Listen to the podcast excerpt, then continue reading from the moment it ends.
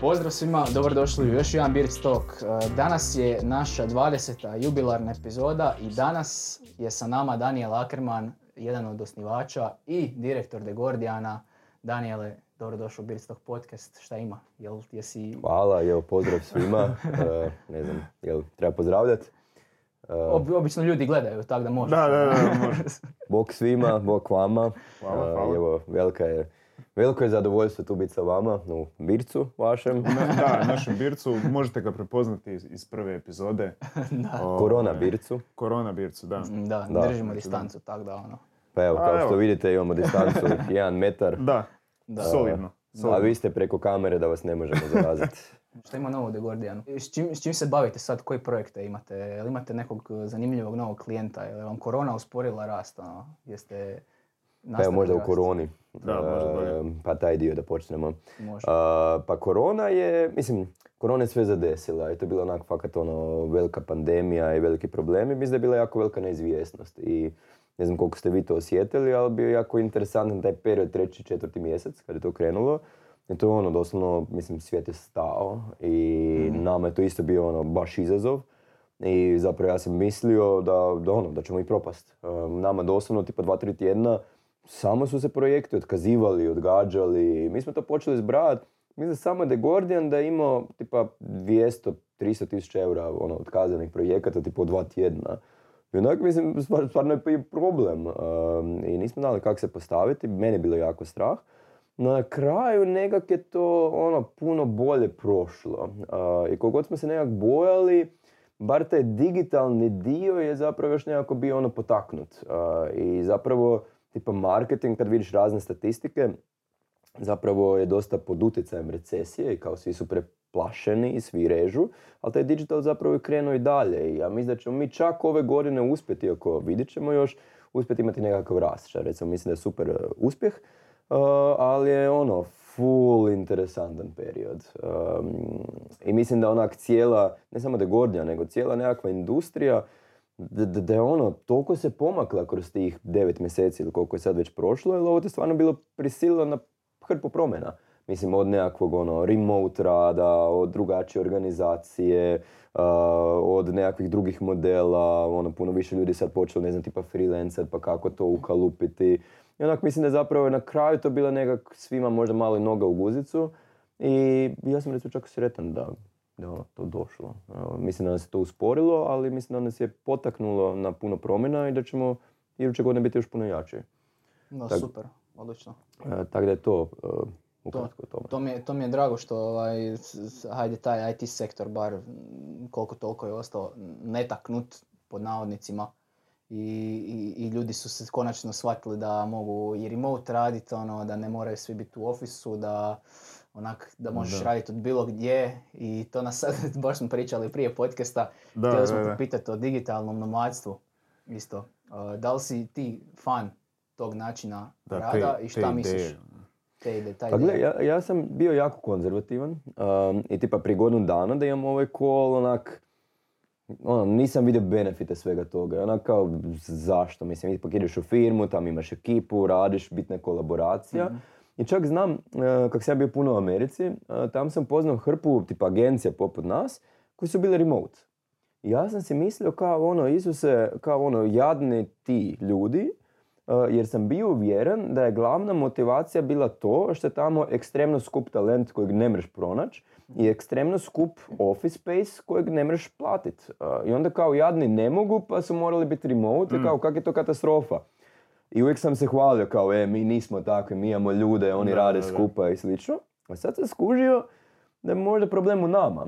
I zapravo da je to super model. I mislim si zapravo da su oni bili u pravu, ali možda te nedaće skupe radne snage i prostora su ih motivirali da prije krenu u tom smjeru, dok mi recimo nismo. A nama se zapravo to pokazalo ono, ali zbilja super. Dakle, mi smo sad praktički 90% još uvijek doma um, i sve funkcionira ono, neometano. Dakle, kvaliteta je jednaka, produktivnost je ista, kol- kolaboracija je drugačija, ali postoji. Tako da zapravo to ima smisla mi smo rekli svima ono od sad nadalje mi ćemo imati fleksibilno radno mjesto. I ko želi, neka dođe u firmu, ko ne želi, uh, neka ostane doma. Mislim, kako god mu paše. I mislim da je to super model i mislim da su ljudi bili baš ono, sretniji oko toga. I ja nekak vjerujem prvo taj remote da, da će ostati u tom obliku, a s druge strane mislim da se sad dosta ono, cijeli taj koncept rada mijenja. Uh, ne znam, na primjer, nama, mi imamo više ureda, um, ali uvijek je bio, tipa, imaš ured u Zagrebu, imaš ured u Beogradu. I sad, ovi su nešto rade i ovi nešto rade, a između kore je veliki zid. Um, a sad se zapravo ispostavilo tak svejedno, jesi ti Zagreb, jesi ti Beograd, radiš skupa. I zapravo se puno nekakve prirodnije došlo da ti imaš neki tim i tražiš neku novu osobu da možeš bilo gdje uzeti. Ono, može taj sjediti u Beogradu, u Čakovcu, ono, gdje god zapravo i raditi za tebe, što mislim da je velika revolucija. A s druge strane mislim da to onda potiče malo i više taj odnos zapravo kako vi kažete sa radom i sa digitalnim nomadima, sa freelancerima. Um, jer ono, nije nužno više da čovjek bude zaposlen u tvojoj firmi. Tako da mi smo se jako otvorili tome isto i to zovemo na hrvatskom vanjski suradnici. Mm. I onak, mislim, nama je cilj kad tražimo osobu da nađemo najbolju. Sad, da li će on biti zaposlen, da li će biti vanjski suradnik, sve jedno. Mhm. Tako da ja mislim da će taj model nama interesantan, bit će ga više, a mislim da će iskreno e, sve više firma ići u tom smjeru i da će tog biti puno više. A onda, mislim, ti ljudi isto mogu biti nomadi, onda mogu i putovati kako god žele. Iako ja ipak mislim da neka vrsta komunikacije je bitna. Um, onak, nisam, nisam baš fan ono da ti stvarno sad sjediš u Zagrebu i radiš za nekog u New Yorku, mislim može, ali ipak mislim da nama recimo idealno da taj čovjek može biti u Čakovcu, može biti u Zadru, ali ipak da povremeno kad treba da dođe u Zagreb, Da, da. neki sastanak, neki workshop da odradi. Tako da ne znam ono. Mislim da će to biti vel, veliki eksplozija svih tih nekih modela i da će to sigurno biti puno više. Da, mislim, evo, ja sam u agenciji i imali smo jedan period od e, mjesec i pol gdje smo radili od doma. I mala smo agencija i onda se osjeti nekako kad, iz nekog razloga kad nas je manje, to sve nekako sporije ide, ajmo reći. Ono, uvijek čekaš jednu osobu, ne može neka druga osoba uletiti tu da riješi taj problem koji ti čekaš.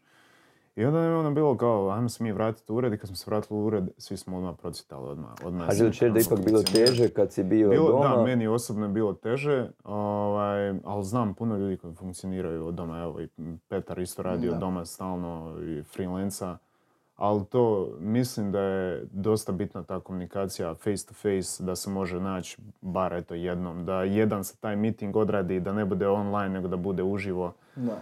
Da, Da, ja mislim da je, mm, slažem se da to nije za sve. Mhm. Um, I ti kad gledaš, mislim, ajde mi smo tu svi te neke moderne industrije, ali onak tipa banka, mislim, kak će oni biti Da, zapravo na ovaj način, tako da ono, ti tradicionalni biznisi su jedva dočekali da se mogu vratiti, oni svi rade. Um, a s druge strane, tipa IT firme su nekak najmodernije, inače imaju najmodernije alate, opremu, uh, i slično i onda to tu super funkcionira. A zapravo mi smo svi tu negdje između i sad kako to gdje paše, ovisi o veličini firme, Da. ovisi o kadru kako imaš, da li su to više developeri, da li su to više kreativci, da li su to više koji nisu uopće kompjuterski pismeni.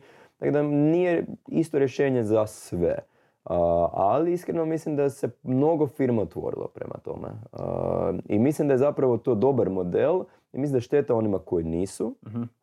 A, ali stvarno ovisi, mislim, naši koliko ljudi godina imaju. Da, mislim, da, No, to ja znam jed- jednu firmu koja je recimo kao dosta otvorena, ali su ljudi puno stariji. i Onda mi je jako to bilo neprirodno i mm, izignorirali su taj model.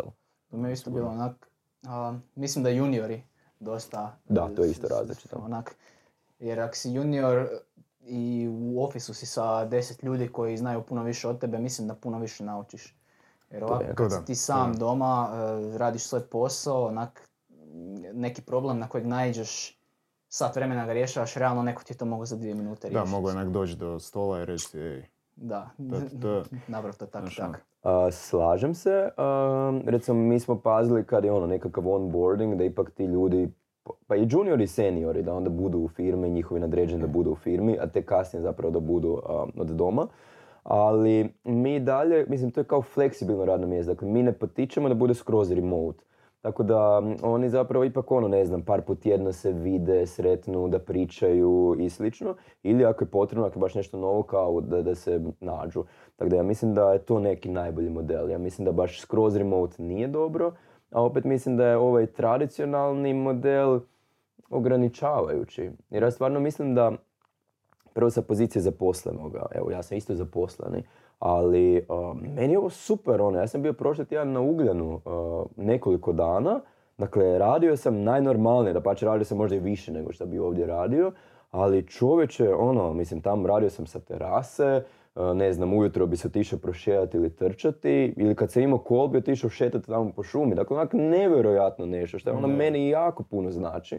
To je onak, to prva stvar kao osobna, druga osobna, mislim, ti stvarno štediš, mislim, ne moraš putovat, ono, to ti benzin, ne moraš naručiti hranu, ne, ne znam, doma jedeš, dakle, ono, imaš i te benefite, a, a, a opet i firmi, ja mislim da je to bolje, jer pogotovo recimo IT, sa talentom je stvarno problem. I onak, ne znam, ti tražiš neku osobu i u Zagrebu možda uopće nema takve osobe. A ovak možete malo nekak raširiti i doći do više talenta što ti je super. čak je jeftinije. Recimo mi nismo baš otkazali prostor ili nešto, ali realno ćemo isto raditi na tome da smanjimo taj prostor. A to je ogroman zapravo novac. Ja se čak računam mi godišnje na prostore mi da potrošimo negdje oko 400.000 eura. Mislim što je jako puno novaca. I na ovaj način možemo smanjiti taj prostor i onda osigurati ljudima ili da imaju ne znam, veće plaće ili da imaju neke druge uvjete bolje ili ne znam, da možemo više investirati, ali što god bolje. I treće, sa pozicije firme, mislim da je super je ta nekakva skalabilnost. jer nama recimo IT, ono, kako brzo rastemo, je uvijek bio vječni problem šta s tim prostorom. Jer glupo ti je uzeti puno više kvadrata i plaćat, a prazni su, ako to ne napraviš, tebi se jako brzo desi da to prerasteš. I onda opet moraš se seliti ili nešto. A na ovaj način, ono, ti imaš dio ljudi koji su uvijek u firmi, dio doma i ako ono malo počneš više rast, a malo više će ih biti doma. Tako da, ja mislim da je taj model stvarno ono, nek, neki win-win. ne vjerujem da će sad svijet postati remote, ali mislim da je win-win i vidim puno benefita i žao mi je ono, te firme koje to neće implementirati oko kužim da ima ograničenja. I mislim da to nije dobro zapravo samo za firme i ljude, nego zapravo za cijeli ekosustav. Jer ono, mislim, recimo svijetu, lako za Zagreb, ali a, tipa uzmi New York, Manhattan ili Silicon Valley, mislim tamo ono, cijena nekretnina je eksplodirala, dakle, život u gradu je postao strašno skup, gužve, ono, katastrofa. A na ovaj način, ono, puno prije možeš živjeti u nekakvom, ne znam, suburbu gdje je ono, puno ugodnije, gdje je ljepše živjeti, možeš možda uopće ne imati stan u centru koji je skup, možeš, ne znam, glavno možeš živjeti u nekim manjim sredinama što je bolje za promet, manje su gužve, bolje za te neke nekretnine, nekak se lakše to rasporediti, tako da ja vidim tu ogromne benefite i ne znam, Evo, zbog tog sam baš mm. sretan da je došla korona. Da, da nije došla korona, taj razvoj bi bio puno sporiji. Ne bi nikad možda, ne nikad, već ne bi dugo već još shvatili da, da možete tako. A. A koliko se stvari isto tako brzalo, da. što se prije morao rješavati papira, papira, ići po svakakvim uredima. E, sad možeš to preko e-građana. Nemoj zezat, to sad može, ovo, odjednom. to je koliko e, se može, ja mislim, diskutabilno je ono, koliko se može. Pokušao da. Da, da, da sam strah mi da nakon korone ne vrate sve na isto, znaš, ono. Imali smo to digitalno zbog korone i to je to, znaš, ono. Da, tom smislu. moraš ići po taj potpis. Ja sam bio pri par tjedana išao doktoru nešto u Dubrevu i to je takav sad experience da, to, da čovjek želi ići doktoru. Dakle, prvo naručen sam bio u 11, došao sam u 5 do 11, oni su me prozvali, ušao sam unutra, čekaonica prazna, možeš se sjesti gdje god hoćeš. Par minuta je iza, oni mene prozivaju, ja idem na svoj pregled, odradim kroz 10 minuta i izlazim van. Fenomenalno. Odličan experience. Bio si spomenuo talent, to mi je bilo zanimljivo jer uh, imaš, imaš ljude koji radi remote. Oni mogu raditi remote za firmu u New Yorku primat šest puta veću plaću za isti posao recimo, jer su tam standardi takvi. I kako ti zadržavaš taj talent? Na koji način vi uh, upravljate s tim da, da, da zadržite te dobre ljude da ih ne izgubite i da nekom niste samo ono prolazna točka? Pa to je jako dobro pitanje. Um, to je vječno pitanje koje se stalno pojavljuje. Um, pa prvo, dakle, ja osobno ne vjerujem baš u taj skroz remote. I ovo što si rekao zbog tog nekakvog mentoriranja, ipak zbog nekog kontakta i slično. Uh, I realno, mislim, i prije neko mogu raditi remote za nekakvu američku firmu, ali Mislim da tog će biti više sada, ali mislim da ne toliko puno više, a s druge strane to si ti stvarno ono, mislim cijeli dan si doma, tu sjediš isto za stolom, radiš, onak, nije to to. Mislim da ipak bolje taj neki fleksibilni model kad ti možeš puno raditi od doma, ali ipak možeš otići u firmu, možeš otići na neki team building, možeš otići na neki workshop i, i mislim da je to bolje, um, kao prvo. Uh, što se tiče sad vanjskih firmi i naših, uh, to, je, to je zapravo vječno pitanje, jer remote je tek sad šest mjeseci staro pitanje. I uvijek je pitanje, dakle, evo, ti imaš developera koji radi za tebe, ima x plaću, nebitno, ali uh, realno on može otići sutra u New York ili London, imati tu plaću, ne znam, ono, puta pet. Ne, Mm. ne sam developer, nego bilo ko. Um, I mislim ne samo to, nego i u Hrvatskoj, mislim, naše ljude stalno headhuntaju, mislim, dobro Hrvatska, ali i vanjske, mislim, i ono, to na dnevnoj razini ih neko headhunta, to se dešava. I sad, kak se mi možemo boriti? E, Prvo, ja mislim da mi moramo osiguravati ljudima plaće koje su onako što bolje u toj nekakvoj ono, zajednici i da ono, stvarno se ok osjećaju, da smatraju da je to fair, da imaju sve što im je potrebno. Ono, to je prvi preduvjet. Realno, ako to ne osiguraš, mislim, otići će, makar si najbolja firma, ali otići će. A, druga stvar koja mislim da je onda dolazi do izražaja i da je jako bitna, je zapravo ta neka kultura. Um, I tu mislim da prvo moraš imati kulturu, ono, da ljude privučeš kojima paše ta kultura, uh, gdje nekako ono sve funkcionira, gdje su mu i frendovi, gdje se oni druže, gdje imaju zajedničke vrijednosti, gdje se nekako nadopunjuju, potiču ono, na samorazvoj. Tako da ono, ta kultura dimenzija. Treća stvar je zapravo razvoj. Uh, mi recimo smo jako ponosni na tom dijelu da stvarno ono, ti dođeš kao nekakav junior i da kroz taj cijeli naš sustav zapravo se jako brzo razvijaš i da ti već, ne znam, za tri godine, četiri godine jako puno toga naučiš, više nego drugdje. Tako da imaš taj dio, na kraju da ljudi budu zadovoljni, da su cijenjeni, da su oni sretni, da imaju neki dobar odnos. I onda kad zapravo zbrojiš taj cijeli paket, to ljudima puno znači.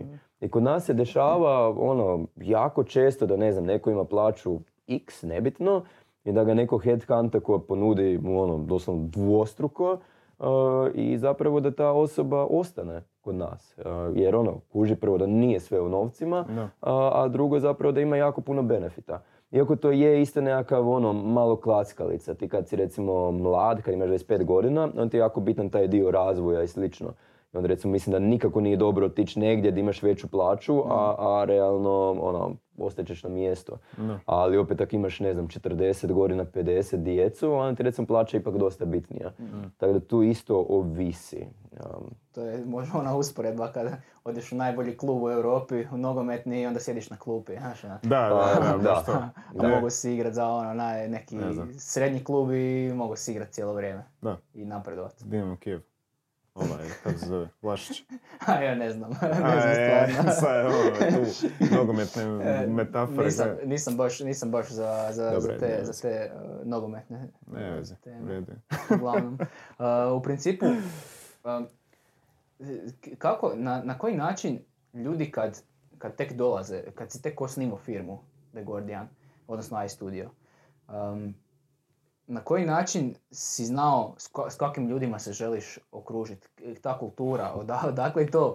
Uh, ka- kako si krenuo A to ma, ma- malo si nas precijenio kad si rekao da smo znali koje ljude trebamo privući, nismo znali ništa. Uh, mislim, realno, mi smo imali 22, odnosno Tomislav 23, ja 22 godine, dakle bili smo žešći klinci, bez ikakvog iskustva. Dakle, mi za naši praktikanti danas su puno jači nego što smo mi bili. Tako da, mislim, to je više sreće da smo mi uspjeli na početku nego što je neka strategija iza toga. Uh, I ono, gle, mi smo bili neki klinci, ono, nama je krenulo, mi smo odabrali taj Facebook, to je počelo rast i a za nas niko nije čuo, tako da svi prvi koji smo mi zapošljavali, to su bile, ono, neki frendovi. Uh, I ne znam, ono, ova jedna, ja sam se družio s njom i ona je rekla da želi u McDonald'su raditi, ja sam rekao pa ne daj dođi kod nas bolje je. Onda ova jedna je bila nabrijana pa smo je doveli, ovaj jedan programer je bio bez posla pa smo ga isto doveli, tako ono nekako ono, to se skuplja. I zapravo onda skužiš u tom procesu, mislim da je to super za početak, ali ti nemaš opcija, mislim, nije da ti možeš objaviti oglas za posao, tebi će se javiti sto ljudi. To je super za početak, ali onda skužiš da prvo je to jako ograničeno, i isto tako skužiš kak mi starimo da više nismo imali tak frendove koji su studenti, ne, nego onda Da, da, da, ljudi koji rade negdje. Da. Da. Um, tako da je to i treće da ti moraš imati nekakav proces jer tebi ovak, ne znam, možda neko bude super simpa, ali ne znam, možda nisu nam vrijednosti alajnane, možda ima neko bolji. Tako da smo, ono, to je bilo super u početku, ali ipak smo počeli, ne znam, ono, mislim da kad nam se bilo deset, da smo počeli te neke oglase objavljivati, uh, iako to je bilo ono totalno nestrukturirano. Ja sam imao neke intervjue, sjećam se jednom ono, u restoranu, nisam stigao jest, pa sam iza neke čevape jeo i čovjek tu kao na intervju. Ono, grozno nešto. Pitanja koje smo postavili su ono, meni neugodno zapravo kako je to sve izgledalo, ali smo krenuli na taj način. I onda negdje kad smo imali 20-30 ljudi smo uh, uzeli prvu osobu za HR, Anu, um, i onda smo to recimo strukturirali i onda je to stvarno krenulo. Tako da, ali to je stvarno različito, naš, tad je bilo nas dvoje na početku, sad nas ima preko 200, tako da to, ono, mislim, ne, ne, ne, nebo i zemlja. Sad tako. više ni ne možeš utjecat na, mislim, imaš opet neku odluku kog ćeš zaposliti ili još uvijek, znači HR. Pa da, ba delegiraš, ne, ono. to, to me recimo muči, jer dosta, evo sad pogotovo recesija, i onda puno ljudi je ostalo bez posla, što je grozno, i, i stalno mi se javlja neko kao s nekom preporukom, znaš, kao da ima. I mislim, meni je to super drago, ja to uvijek proslijedim, ali ono, mi imamo neki natječaj i se javi 200 ljudi, a dobiješ tipa 20 preporuka i onda je uvijek problem, ono, kao šta napraviti.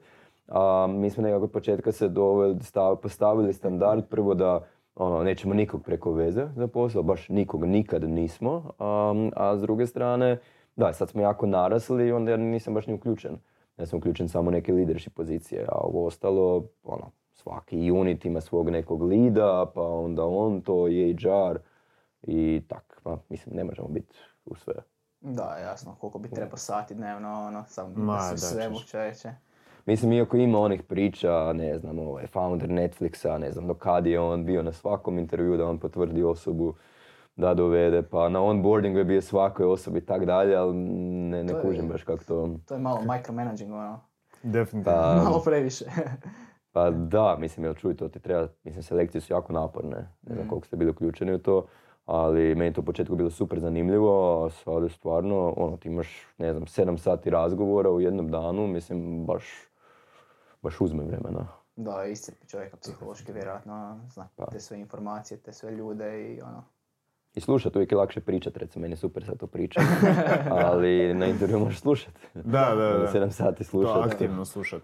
Da. Aktivno slušanje, da. To je Da. Evo, Petar i ja sad smo 20, 20 godišnjaci, ajmo tako reći. da, gdje si ti bio prije 10 godina? Pred, dobro, ajde sad, nekak. Da, koji je neki savjet koji bi nam dao? Znači, evo mi hoćemo sad otvoriti neku firmu, evo. IT firmu. Šta je nešto gdje si se zeznuo i da veliš joj da smo bar mogli to nekako izbjeći? Uf, ovo je, baš si puno tu Baš pitao. ono. Pa ne, ima tu kategorija tipa ideje, pa tu ima puno stvari. Ima ideje, ima kategorija poduzetništva općenito, pa i ono skaliranja. Mislim, prvo, što se tiče poduzetništva, Da, nekako to mi je bilo prvo. ja mislim da prvo moraš odabrati ono što voliš.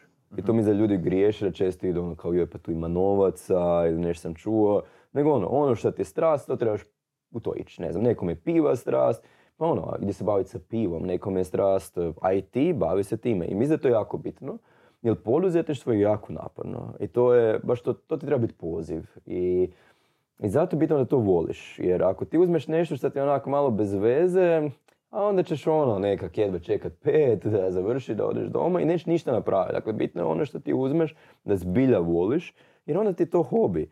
I meni, mislim, pogotovo na početku je dan danas, evo ja sam najsretniji kad žena, ne znam hoće ovo gledati ili ne, kad ona ode preko vikenda negdje, kad ja imam vremena, ali ja stvarno onda idem istraživati nešto, čitam, učim, nešto napravim, meni je to super. Jer meni je to hobi, meni to ispunjava i zato je bitno prvo da ono voliš to što želiš. Um, tako da mislim da je um, to prva stvar. Druga stvar, mislim da je poduzetništvo bitno što fali nama u Hrvatskoj je neka ambicija. I tu recimo ako gledaš Amerika vs. Hrvatska, um, recimo to mi super priča, ja sam gledao jako puno predavanja na Stanfordu gdje dođu neki ljudi iz industrije i nešto pričaju, ono imaš snimljeno i na kraju su pitanja. Um, I tamo taj student, ono, jedan digne ruku kao i e pa evo ja sam baš napravio firmu, ima nas sad 30, ne znam, problem nam je kak prodaju skalirat, kao šta ti savjet. Onda dođe idući, onda kaže, e, mi smo baš rezali 5 milijuna dolara, kao sad ćemo rezati drugu rundu, ne znam šta bi nam preporučio. I onak ti kad slušaš sve te studente, to su studenti, ono svako od njih je ono, pokuša nešto napraviti uh, i ono, nešto veliko. A u Hrvatskoj je problem prvo da skoro niko ne ide u poduzetništvo, dakle ono, skoro niko, što je loše. A drugo, uh, zapravo da ti koji krenu, im je onaka ambicija, ne znam, evo, otvoriti jedan kafić. Uh, Što je ok, fora, ali uh, treba ambicija napraviti ozbiljno nešto s kafićima. Tipa evo Yellow Submarine, odnosno Submarine sada, Submarine, meni je to super priča. Oni uh, nisu htjeli napraviti jedan uh, ono kao burger joint, nego su oni baš napravili uh, mjesto koje će postati lanac. I oni danas imaju, ne znam, već 15-20 tih uh, burger jointova, ali imaju ambiciju još rast. I to mislim da je bitno. Dakle, kad nešto radiš, da stvarno pokušaš ono, ne sam nešto malo napraviti, nego ono, imati 100 ljudi, 200, 1000, ne znam, 10 ureda, cijeli svijet. I to mislim da fali a, i to mislim da je bitno. Tako da, to je druga stvar. Treća stvar, mislim ima puno pa razmišljam šta je Da, najbitnije. da, Šta bi- da, šta bi nekako tri je dobar broj. Eto, onda tri ćemo se zadržati. Um, mislim da isto je bitna neka motivacija u tome svemu, da nije ispravna motivacija ući u poduzetništvo zbog novaca. Što isto mislim da pogotovo u Hrvatskoj onak je često slučaj, a, nego puno više ti treba biti to neki taj drive i, i ono, ajmo napraviti nešto. I nek novac bude posljedica. Da, da. Uh, i, I onda nekako ono, mislim, evo tako je meni bilo. Ono, uvijek ono, radiš, radiš nešto, mislim, da je to jako ozbiljna firma. I ono, mislim, ti brojevi, mislim, to, meni je to još uvijek ono da se smrzneš kad ti čuješ ono, neki deal, nešto, treba kredit dići, ono, 200.000 eura, 300, onak, mislim, uh, uh, i, i tak, ali uglavnom novac će doći, ali to ne bi smjelo uh, biti prioritet. Tako da, evo, to su tri, mislim. Tri nekakve. S- Evo, ljudi, to, to, smo na- to sam ja na kraju htio postaviti, ali vidiš, Jo, pre, a- a preduhitili dobro, ajde, A dobro smo ono. Da. bez Pa ima, ima još drugih tri, pa možemo... možemo, možemo spomenuti šest na kraju. Da. Da, Ovaj, kad, kad ste tek kretali, sa, sa, znači imali ste, koliko se sjećam, iStudio, Media Toolkit i još dva proizvoda su bila, ali tako? Pa Media ti, pa ti čak i dosta znaš o nama. Mm. Jesi vidio, je. Morao sam se pripremiti za podcast. Uglavnom, ovaj, to sam isto čuo da si rekao da ste burnali oko pola milijuna eura na ova dva neuspjela. Pa dobro, brojeve ne znam ni ja. Odnosno, znao sam, ali pokušam potisnut. Da, Bravo, Petar. Te. Bravo. E, Nemoj se sjećat. Nemo nam se rasplakati ovdje sad. Pa, budem se kontrolirao. Um, pa znaš šta, mi kad smo krenuli, mi smo bili klinci i nama je stvarno krenulo. Uh, I uzmite u obzir da je to bila 2009. godina. Dakle, to je bila ono špica recesije, pogotovo u Hrvatskoj. Svi su dijelili otkaze, niko nije zapošljavao, tad ni IT industrija još nije postojala. A mi smo bili neki klinci koji su napravili stalno zapošljavali. I mislim, nas su ono, i mediji su nas prepoznali svi. Mi smo bili ono, praktički glavne zvijezde. A, mislim da čak ono, možda danas takvih zvijezda u poduzetništvu nema, kako smo mi tada bili. I, I ono, ne samo to, nego nekako sve što smo radili nam je krenulo za rukom. Dakle, mi smo tada, ne znam, već otvorili Zagreb koji je bio uspješan, onda smo otvorili Beogradski ured koji je bio uspješan, BiH, dizali smo prihode, investiciju smo rezali, ono jedno od prvih takvih u Hrvatskoj. Um, I ono, fakat je super krenulo. A, I onda nekak smo se malo onako mislili, da to tako kažem. I nekak smo mislili ono, kao da smo mi neki zlatni, ne znam, ono, koke, šta ja znam, što god taknemo da će biti da. uspješno. I jako smo se zaletili. I mi smo tada imali, dakle, i studio tada još bio, koji je, pokrenuli smo nove urede, i studio tada je još uvijek bio većinom social media koji su počeli širiti kao taj neki full service digital dio. Onda smo počeli gurat izvoz, onda smo napravili prvi proizvod Media Toolkit, onda smo napravili proizvod Social Puzzle, pa proizvod Social Numbers. I zapravo, je onak to bilo hrpa nečega gdje se mi nismo mogli zapravo uh, fokusirati. I onda nekak je ono, to prvo počelo sve novce tražiti, ali čak to je manji problem, veći je problem što je tražilo vrijeme. Mislim, nismo ni mi imali dovoljno iskustva tako neke stvari raditi, a kamoli naći ljude koji to imaju iskustva. I onda smo onak postepeno skužili da moramo se fokusirati na neke stvari. Um, social Puzzle i Media Toolkit su bili negdje u istoj fazi, no Social Puzzle je bio kao Facebook aplikacija, što smo vidjeli tada da je počelo padat, i evo vidimo danas da ih više uopće nema, tako da ono, to je imalo smisla zapravo ugasiti. Media Toolkit uh, smo zadržali jer smo vidjeli ono veliki potencijal, a Social Numbers je nama bio treći proizvod gdje nismo ni vidjeli još biznis model, ali nam je bio fora. I onda nekak kak je bio tako sput smo zaključili kao onda ćemo i njega i zapravo se fokusirali na Media Toolkit i, i studio tada. I to mislim da je bila odlična odluka i jako dobra lekcija o fokusu. A, da stvarno treba se kontrolirati. I s druge strane, jako dobra lekcija da nas malo vrati, da ipak nismo te zlatni, kak se to već zove, nego da, da smo normalni da. ovaj, Mhm. i da mi isto griješimo i, i napravimo neke loše stvari. A Media Toolkit, da li ste ga zamišljali od početka takvog? Ili je to kasnije pivotiralo u nešto, zam- bilo zamišljeno oko nešto drugo, pa ste nekako, jeste imali jasnu neku viziju, poslovni plan, ili ste tek ono kasnije skužili, mogli bi ovako, onako monetizirati to? Pa ti ovako kad to ispituješ imam dojam kao da i misliš da to neka velika strategija za svega što mi radimo, a nažalost nije. Nego je nama tad bilo kao, mi smo puno radili tih uslužnih stvari, da sam si mislio kao pa bilo bi puno bolje da mi imamo nekakav produkt. Jer kao, kad je usluga, onda ako ti želiš dvostruko više klijenata, ti moraš dvostruko više ljudi zaposliti, kao to je loše. A kao produkt ti kad imaš, ti ga jednom napraviš i sve jedno, ili imaš jednog klijenta ili tisuću klijenata i to je bila nama zapravo kao politika. I onda ono, ajmo napraviti nekakav proizvod i onda smo se sjetili te neke ideje koja je bila zapravo za medije fokusirana. A, I zapravo je a, bio cilj da mi pretražujemo internet i nalazimo najviralniji kontent i onda medijima to možemo savjetovati da to objave i dobije puno trafika. I to je bila ideja a, i mi smo tu jako naivno pristupili i mi smo mislili kao ma to ti je ono mjesec dana posla, mislim šta to ti je onak par onih funkcija napraviš i to je to. I to je tako krenulo i nije bilo mjesec dana, bilo je, mislim, bilo je negdje tipa 3-4 mjeseca, uh, tamo nešto kamera Ne, možda. samo ti daj. Uh, uglavnom, uh, to je bilo na kraju tipa 4-5 mjeseci, tak nešto, uh, ali uh, je bio prvi proizvod koji smo napravili totalno krnji, s druge strane više vremena je uzelo. I onda smo skužili da to ipak ono, znaš, nije baš sam tak. Ali opet smo ušli u to i drago mi da smo ušli. I recimo, to je super stvar kad si tak mladi poduzetnik, šta ni ne kužiš sve stvari koje, koje mogu poći po zlu. Recimo, ja sam sad puno iskusniji pa sam puno oprezniji. A tada, znaš, ono, tak se sam zaletiš u nešto. I danas se možda ne bi zaletio, tad jesmo, ali mislim da to bila ipak dobra priča. I onda smo mi to nešto krenuli raditi, onda smo skužili da je to puno kompleksnije, onda smo skužili da ono, da to ne moramo usput, nego da trebamo imati neki tim. Onda smo počeli zapošljavati kao prvu, drugu osobu. Onda smo skužili da to troši novce. Onda smo skužili da trebamo novce, pa smo rezali zapravo investiciju i tako to je nekako onak korak po korak uh, krenulo. Onda smo među vremenu skužili da taj proizvod koji smo mi zamislili nema baš smisla, odnosno ima za medije, ali, ali da mediji, tada to je isto bila 2012 ili nešto, da baš nemaju para za takve stvari, da ih je jako malo i da nije baš najbolji biznis. Tako da smo se onda preorijentirali više za ono, bilo koje klijente, za brendove, da mi pretražimo cijeli internet i da ti javljamo gdje si bio spomenut. Kad, ono, ista je tehnologija zapravo i to je bio super pivot jer zapravo tu nam je klijent ono, od najmanjeg kafića do ogromne nekakve korporacije. Tako da je to bilo super. I onda smo jako dugo radili tu tehnologiju i realno mislim da je nama možda trebalo čak jedno 3-4 godine da dođemo do proizvoda uopće koji je dobar. Um, I onda smo tek krenuli zapravo skalirati sales i marketing.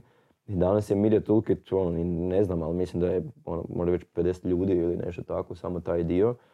Tako da je to jako bio težak journey, ali, ali super iskustvo. Da. Odlično. Odlično. Uh, ljudi, kamere nam se gase. crkva. Ovaj, još jedna stvar prije nego što prekinemo. Uh, zaboravio sam spomenuti na početku, Uvijek oprostit će nam ljudi, znamo da će nam oprostiti, to jest nadamo se da će nam oprostiti. Pivovara Slavonica iz Pakraca uh, nas sponzorira, e, sponzorira prijatelji podcasta sa, sa svojim pivicama. Uh, pive su im vrhunske, ti ćeš isto jednu mazniti. Sad ću, sad ću ja. E, Da, super. bit će. A, tako da ovaj, dobit ćete potvrdu i od Daniela, nadamo se, a ljudi živjeli do idućeg segmenta. Ljudi, bog, došli u drugi segment. Ja da nastavim da tu malo izmodeliramo ovu pivicu. Jer smo napravili jedan veliki grijeh i zaboravio sam spomenuti našeg partnera, sponzora, prijatelja, Pivovaru Slavonicu na početku podcasta, ali evo, A u međuvremenu sam i ja probao i zbilja je, zbilja je dobro. ok. Eto tako To je da, ta reklama pohvale, bila, pohvale u da. Pakrac idu. A, Pohvalu super. Pakrac, e, web shop imaju, radi se dostava, tako da Ne morate nigdje ići, donijet će vam čovjek kući. Da. Osobno. Uručiti Da. u ruke. Da, to je pravo, pravo, pravo malo, malo bogatstvo. Da. Um, pričali smo bili o Media Toolkitu i meni je palo na pamet m, šta je tebi draže raditi? Da li ti je draže raditi nekakav SaaS, nekakav proizvod ili ti je agencijski posao draži gdje stalno imaš komunikaciju s klijentima? Sam se- prvo pitanje, šta je SAS? Evo, ja ne znam. Software as a service. jel? Ok, dobro. Jer ne znam, Proizvod. velim ja, ja sam tu kao needuciran, možda je neko ko gleda, a ne zna što znači SAS. tako Istina, bravo, bravo, Kužiš. istina, treba. Zato sam ja dobar tu. ono. Dobar To je sam, to. ja. Ali primijetio sam da ste sad počeli s teškim pitanjima. Uh, ali dobro, evo za druge, SAS je pojednostavno gledano kao nekakav digitalni proizvod gdje ti prodaješ ono, subscription neki mjesečni tak nešto. Uh, e sad pita se šta je zanimljivije. Mhm. Pa to je teško pitanje i mislim da ima više perspektiva tog odgovora. Mislim, jedno je sa pozicije kao ono, vlasnika, ono šta je zanimljivije, što ima veći potencijal, uh, dakle investicijsko vlasnički, drugo je zapravo segment šta je, šta je zanimljivije. Što tebi osobno? Uh, e sad, meni osobno, uh, pa zapravo mi je sve. Uh, iako ja sam puno više u The Guardianu, baš The Guardian, a to mislim više Bornfet i Media Toolkit. Tako da zapravo sam ja više The Guardian, manje tamo, ali e, ja mislim da sve. Mene osobno najviše drajva je zapravo ono to nekako menadžiranje, ne znam, ono, ko da uzmeš kockice pa slažeš i sad želiš izgraditi kuću. A ti s time možeš uzeti agenciju, možeš uzeti ono, IT nešto, SaaS. Mislim, meni bi bilo čak interesantno voditi banku ili nešto, mislim, ne mogu reći da ne. Ali ja, mislim da je super ipak što je sve to nešto digitalno pa imam puno više potencijala. Jer mene jako privlači izgradnja, a mi da kroz ovo možemo jako dobro graditi. Tako da meni osobno sve to interesantno. Uh, a ne znam, produkt, meni SaaS je super interesantan i kao investitor ja kupujem dosta te dionice i SaaS mi onak jedna od omiljenih stvari. Tako da ono, definitivno. Bornfet je opet ono produkcija softvera i slično, što je opet ono super interesantno, ono čisti IT. Um, a The Guardian je jako širok, pa opet jako interesantan. Recimo Bornfet je dosta specifična kao jedna niša, a The Guardian je ono, nama je tu cilj zapravo uzeti nekakvog klijenta i zapravo ono, vidjeti šta je njemu problem i naći tu neko rješenje. Sad koji put je to web, koji put je mobilna aplikacija, koji put je to nekakav performance, advertising i slično i, i onda je jako on širok. Tako da je to interesantno. Tako da ne znam. Meni su mnogi pitali kao pa dobro, a šta ćeš ti, znaš ono, kao ćeš ti to prodati jednog dana kao i slično. Ali ne znam, ono, mislim, meni, meni je ovo stvarno super interesantno, ja to zbilja volim. I evo da, da sutra, da, ne znam, makar sam ja suvlasnik, ali da dobijem otkaz ili nešto, ono, falilo bi mi. Mm, Tako da, da, Znači, taj drive. da, da, to je taj drive. A to je osobna perspektiva. Kažem, vlasnička perspektiva je drugačija, ali opet meni je to sve sa vlasničke strane super interesantno. Recimo, Media Toolkit kao SaaS je najveći potencijal i to ono nešto što može biti, ono, možda ne baš billion dollar business, ali ono može stvarno ozbiljno narasti, ali još uvijek kogod je on start nekak najriskantniji, može se svašta nešto desiti. S druge strane, Bornfet je ono, to je čisti development i dizajn i mislim da tu imamo puno potencijala, možemo puno izvoziti, ali opet ono, tih projekata danas ih imaš sto, sutra ih imaš manje, tako da ono, isto je nekak malo riskantniji, a da je super biznis. A The Guardian je ono možda nekako najsigurniji biznis, ali opet je digitalni marketing i, i zapravo opet ima puno potencijala, tako da, ne znam. Znači, Sva djeca su voljena. Sva djeca da, da. Da. A šta ti je bilo uzbudljivije raditi na početku, ono, ona inicijalna faza postavljanja firme ili sad ovo kad skalirate, kad, kad rastete? Da, vjerujem da su različiti izazovi bili na početku i sad kad se skalira. A to ti je, to je kod rastanje. Ono, nekak, vjerojatno su ti najbolje godine bile, ne znam, ono, prvih sedam do škole ili nešto, mislim, igraš se cijeli dan i, i tako, ali opet nije održivo ostati u tome. Tak i meni osobno je bio najbolji period, taj prvi, do negdje 15. zaposlenog. Jer tada, ono, mi smo bili svi mladi, svi smo bili prijatelji, imali smo neki restoran kineski pored i mi smo skoro svaki dan išli u taj kineski restoran jest. Bio onaj veliki okrugli stol, mi bi sjeli i ono, družili se, ja sam svakog znao, ne znam, ili ima psa ili ima curu jer je neko bolestan, onak sve sam znao. I to mi je bilo onak baš najbolji period. Um, Sad je to drugačije, mislim, ja dosta ljudi ni ne znam, ono, stvarno, mislim, nas preko 200 ukupno, ja hrpu ljudi ni ne znam ni kak se zovu i svašta što je loše. a i ono, imam taj neki tim oko sebe koji zbilja dobro znam, ali zapravo to je to. Tako da mislim da taj prvi dio bio bolji, zanimljiviji, meni osobno, a, ali s druge strane mislim da je bio neodrživ, jer da smo mi ostali u tome bi mi dosadilo. Jer ovo je meni super osobno gledano, kak stalno rastemo, to je kao, kao neki ono, već izazov. Ko, ko, ko, kad igraš igricu, ono, Super Mario kad smo igrali, mm. onda imaš level 1 koji je jako lako preći, ali da ti igraš stalno level 1 bi ti jako dosadio. Onda odeš na level 2, level 3. Recimo da smo mi sad kao neki level 10 uh, i sad opet da sam cijeli život na levelu 10, dosadilo bi mi. Ali sad ja radim nekako da se uspijemo postaviti sustav da možemo otići level 11 pa će opet biti zanimljivo. Tako da mislim da je jako bitan taj napredak i, i meni je ono, onda uvijek nekak interesantno. I zapravo taj rast firme najviše ovisi o meni. Ono, ako ja uspijem to malo bolje postaviti sve, onda ćemo i brže rast, pa ćemo opet doći do nečeg što će meni biti izazovno i problematično. A opet ako malo prebrzo odemo, onda, onda malo usporimo jer moramo stvari setapirati. Tako da, ono. Kako diktirati kak diktirat taj tempo? Ono? Kako znaš da li prebrzo rasteš, presporo rasteš, koji ti je burn rate, da li to možeš kontrolirati, na koji način, kako to sve regulirati? Uh, da, pa prvo, ono, ja ne znam ni koliko mi to možemo i znamo kontrolirati, tako da, ali on, nama je uvijek bio rast negdje oko, a gledamo ovaj agencijski dio, tipa 30% godišnje, i to nam je neki prosjek, ono, ne uspijemo baš iznad, a ni ispod. I mislim da je to dobro, jer ja mislim da, da odemo iznad toga da bi to bio baš taj prebrzi rast, a da odemo ispod toga mislim da bi bila šteta. Um, tako da, da, to je cilj. Um, e sad, meni osobno je problem da ja malo previše drajvam agenciju, ljude. Uh, I recimo sad pogotovo taj korona period, stvarno su ljudi umorni, ne samo kod nas nego svuda. Ali imam cijelo vrijeme potrebu kao dajemo ovo, još možemo, ne znam, malo bolji proces, možemo malo bolje nešto setapirati i slično. I tu zapravo ja moram baš paziti da se kontroliram jer mogu ljude na neki način da izgore, a s druge strane da ono, previše tog radimo na nekak nekvalitetno. Tako da sam ja osobno nekak puno više guram jako taj razvoj, ali moram to možda malo čak i, i bremzat da, da ne odemo prebrzo. I to nije sad samo pitanje kao raste prihoda, rasta ljudi, nego organizacije. Jer tebi svaka promjena u organizaciji je stres za organizaciju. Um, I ono, evo sad, uvođenje vanjskih suradnika ili uvođenje remote rada. Mislim, firma se mora prilagoditi tome. I to je super stvar, ali ako ti imaš deset takvih promjena u isto vrijeme, to je problem.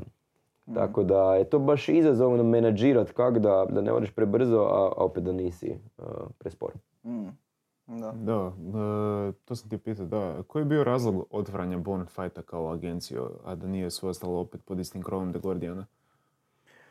Uh, pa, mislim, Bonfet je bio dio The Guardiana. Uh, I zapravo to je počelo odmah ono 11 godina, mislim kad smo krenuli prije 11 godina, je taj tim zapravo nama nastao i on se počeo jako razvijati. I mi smo zapravo tamo negdje 17. 16. jako gurali taj internacionalni dio i zapravo je nama najlakše bilo tu produkciju internacionalno prodavati. mm Tako da zapravo je taj tim počeo biti veliki, ono, jednak kao ostatak The Guardiana, čak i veći možda.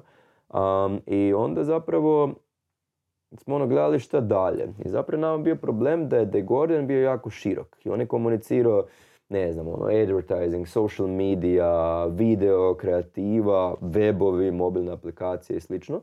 A zapravo smo skužili da mi kad pričamo recimo o Americi sa klijentima, da svi oni onak nekak traže neki fokus i da zapravo su bili najviše zainteresirani za te produktske usluge.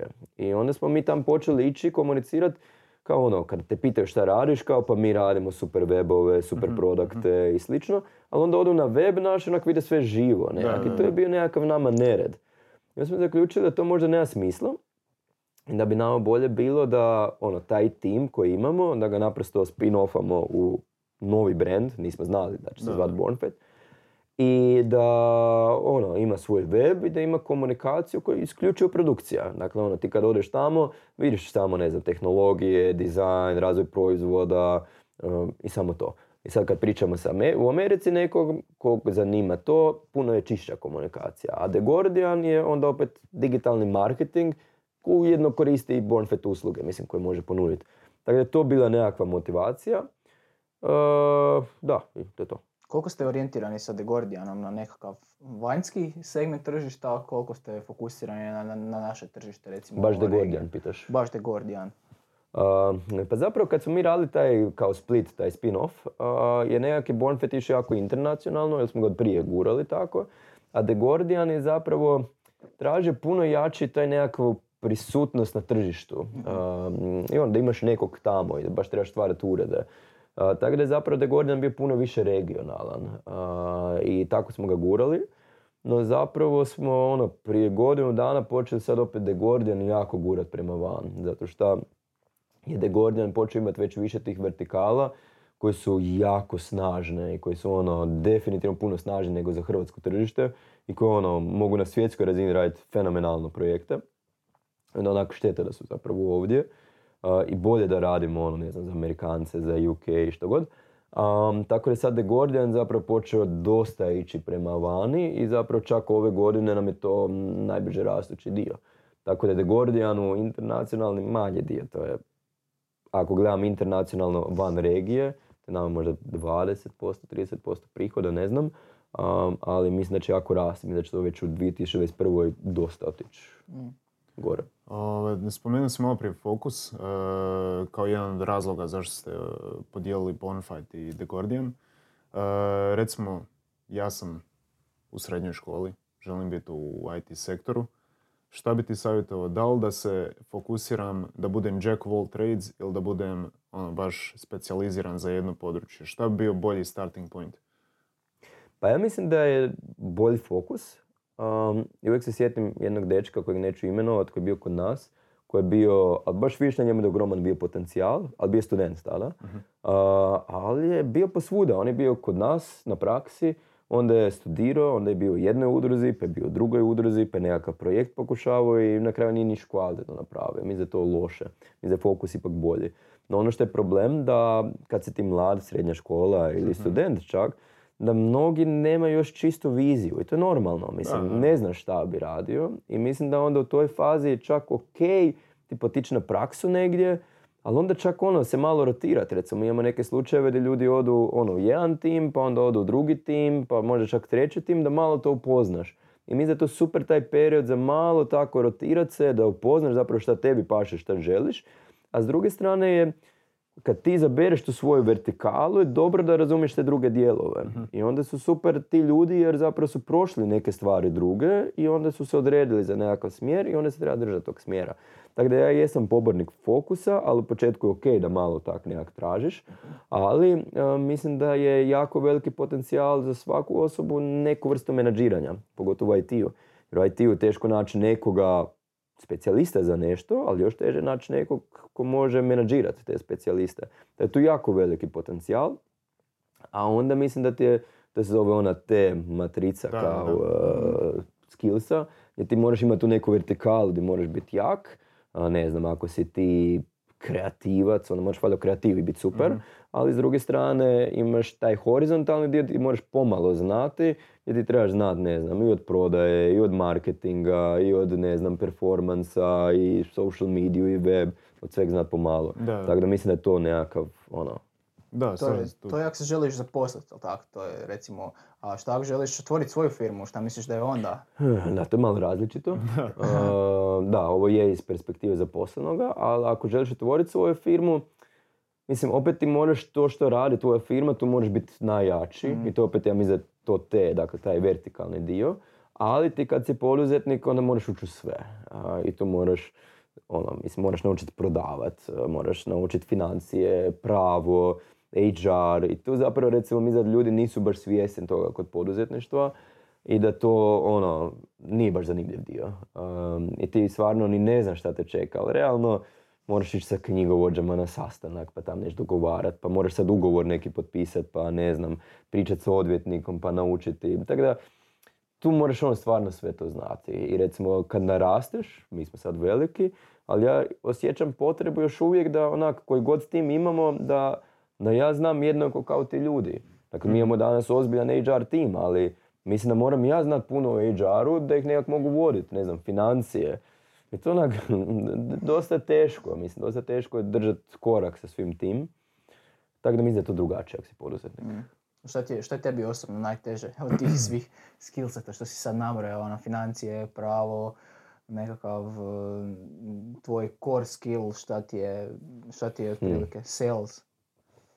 Ha ne znam, mislim, dobro, sad ću malo ispast glupo kao da ja sve super radim, ono, ne bi rekao. Um, mislim da imam puno prednosti i nedostataka, ali nekako kroz taj cijeli proces, mislim da je prošlo 11 godina. I onda onak, ne znam, neke stvari koje su mi jako prirodno išle, tipa recimo komunikacija s klijentima i te stvari su mi stvarno dobro išle, to mi nekako od početka išlo, a ne znam, tipa financije mi nisu išle, pravni dio mi nije išao, HR-u nisam ništa znao, ali onda nekako ono, mislim, učiš kroz praksu, čitaš hrpu knjiga i nekako mislim da sam došao danas da ono, mislim, evo ja stvarno smatram da ja puno financijama čak znam. Um, tako tak da ne, ne znam šta bi ti rekao da kao da, da mi je loše, ali stvarno ne želim staviti dojam kao da meni super ide. Da, da. Um, recimo rekao bi možda nekakav leadership, to je uvijek jako ta tema. Uh, I stvarno je različito da li ti voliš tim od dva čovjeka ili, ili evo da Gordon ima negdje 110 ljudi ili nešto i to je sad stvarno izazov. Onda recimo sad je ta korona, ljudi su od doma, ono, hrpa i sad kako to komunicirati, kako objašnjavati, kako da ljudi budu sretni, kak... I tu ono, to, to je never ending story, tu možeš, ne znam.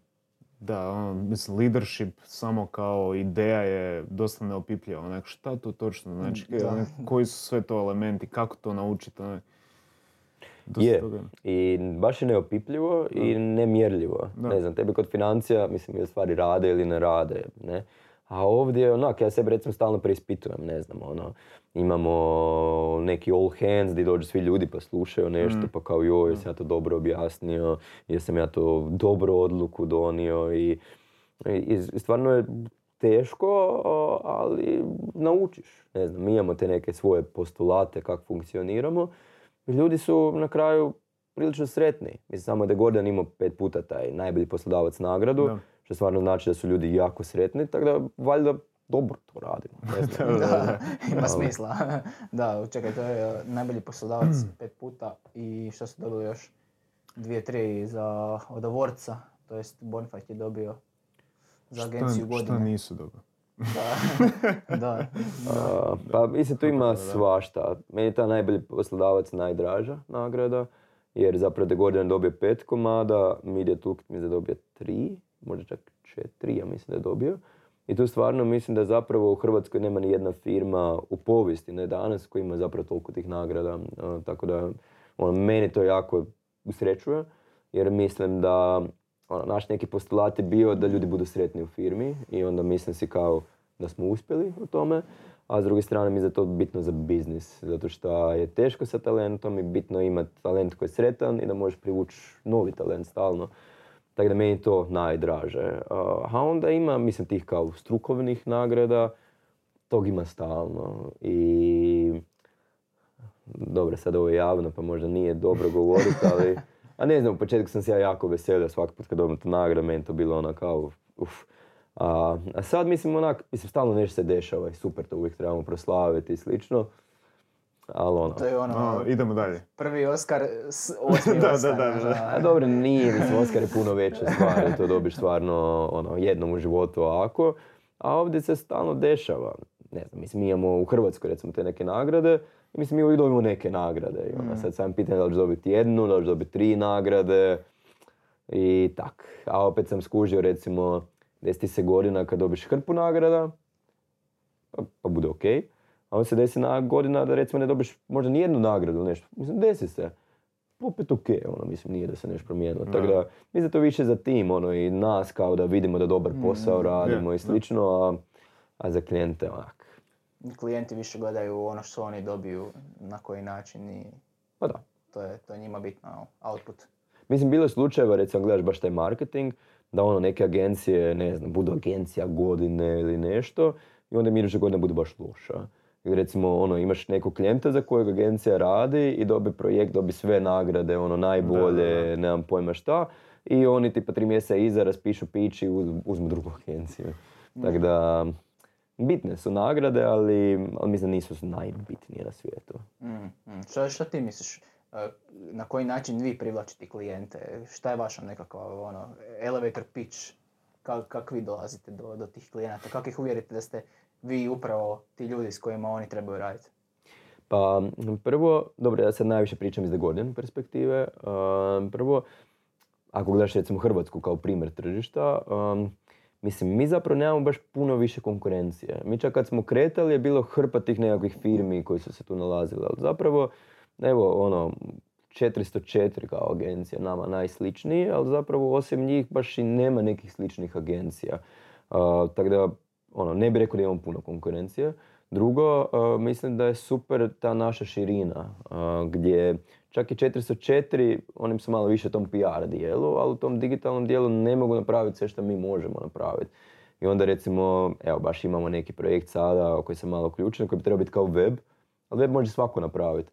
Ali ono što mi sad tu pričamo, da tu bude i inbound marketing uključen, da tu bude i employer branding uključen, i content, i foto, video, i analitike, i SEO. I zapravo jako puno toga je uključeno i tu zapravo, ono, baš sam gledao ono, tu listu stvari, ja zbilja ne znam ko bi to mogao napraviti osim nas. Tako da mislim da je to zapravo jako veliki benefit klijentima i da oni jako cijene raditi s nama zbog toga. A isto tako mislim i ovaj dio te kulture, što sam rekao.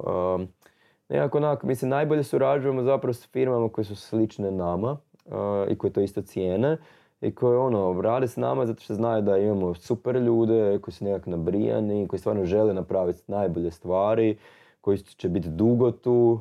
Jer u agencijama se često desi da ti angažiraš agenciju i ono, za šest mjeseci drugi tim radi tebe, pa opet za šest mjeseci drugi Mm. tim.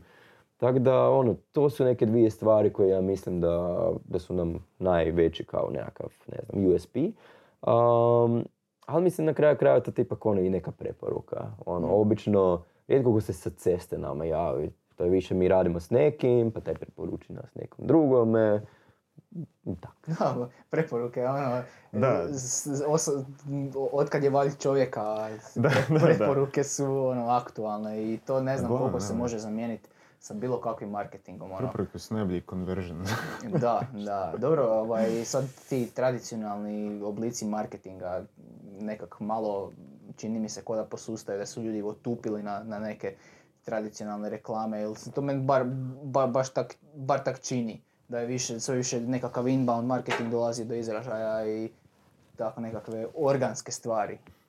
Pa gledaj, mar- marketing se izrazito mijenja. Um, i recimo opet gledamo Hrvatsku gdje smo doma pa imamo najviše brojeva i slično. Recimo TV oglašavanje, dobro print pogotovo, ali sve te kao tradicionalne stvari. Ako uzmeš zadnjih deset godina, mislim one su ipak ono pale Da, uh, i smanjuju se. I nije to sad Hrvatska iznimka, to je svuda. Da, to je svijet. Um, e sad, mnogi kažu da ti imaš naš ono kao TV, print, pa imaš kao taj digitalni dio internet, ali zapravo je taj internet počeo biti toliko kompleksan da je zapravo ko sve ostalo zajedno i ono, toliko je to bogatstvo, toliko je kompleksnost, toliko je nekakva širina.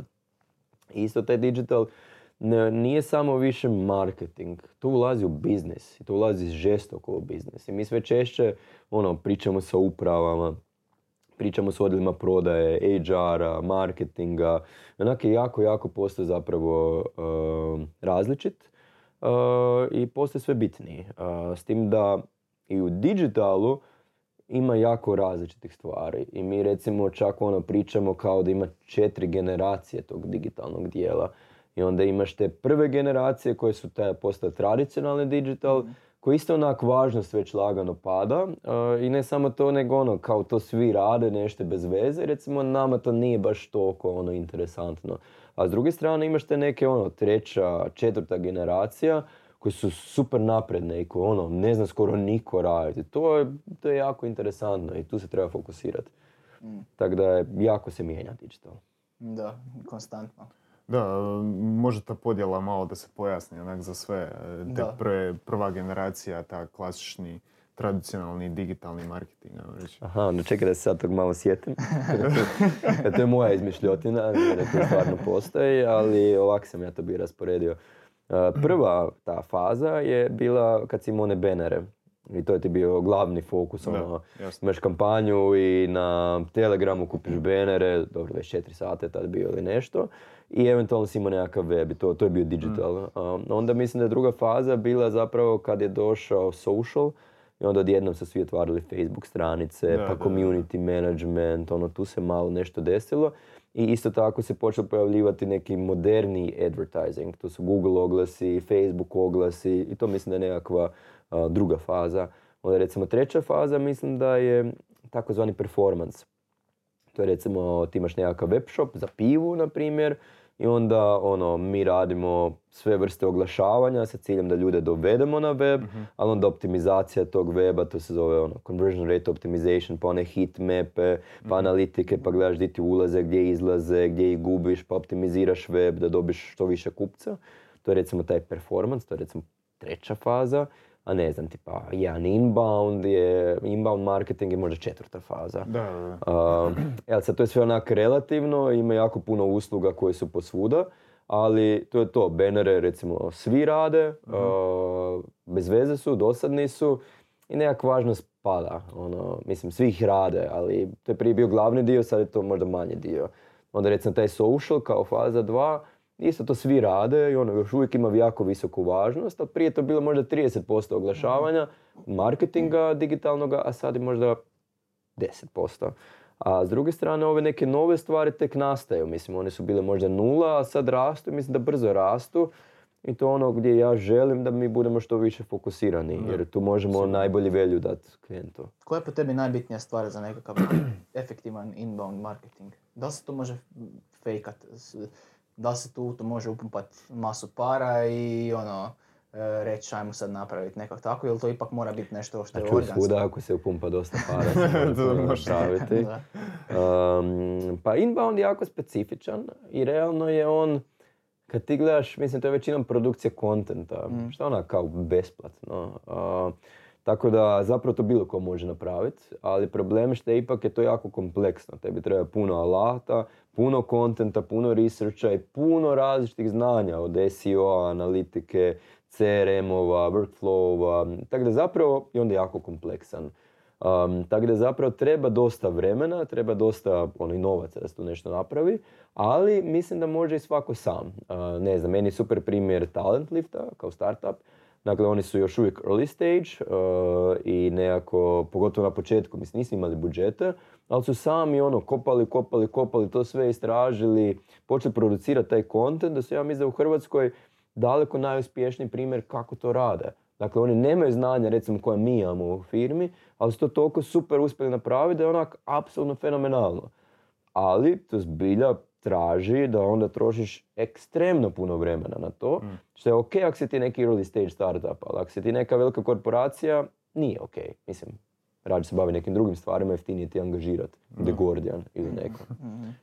Tako da, eto. Da, da. Employer branding sve isto postaje e, veća i veća stvar. Mm, Vi to provodite isto u The Guardianu s obzirom da imate jako kulturu i da imate način na kojeg e, zadržavate ljude.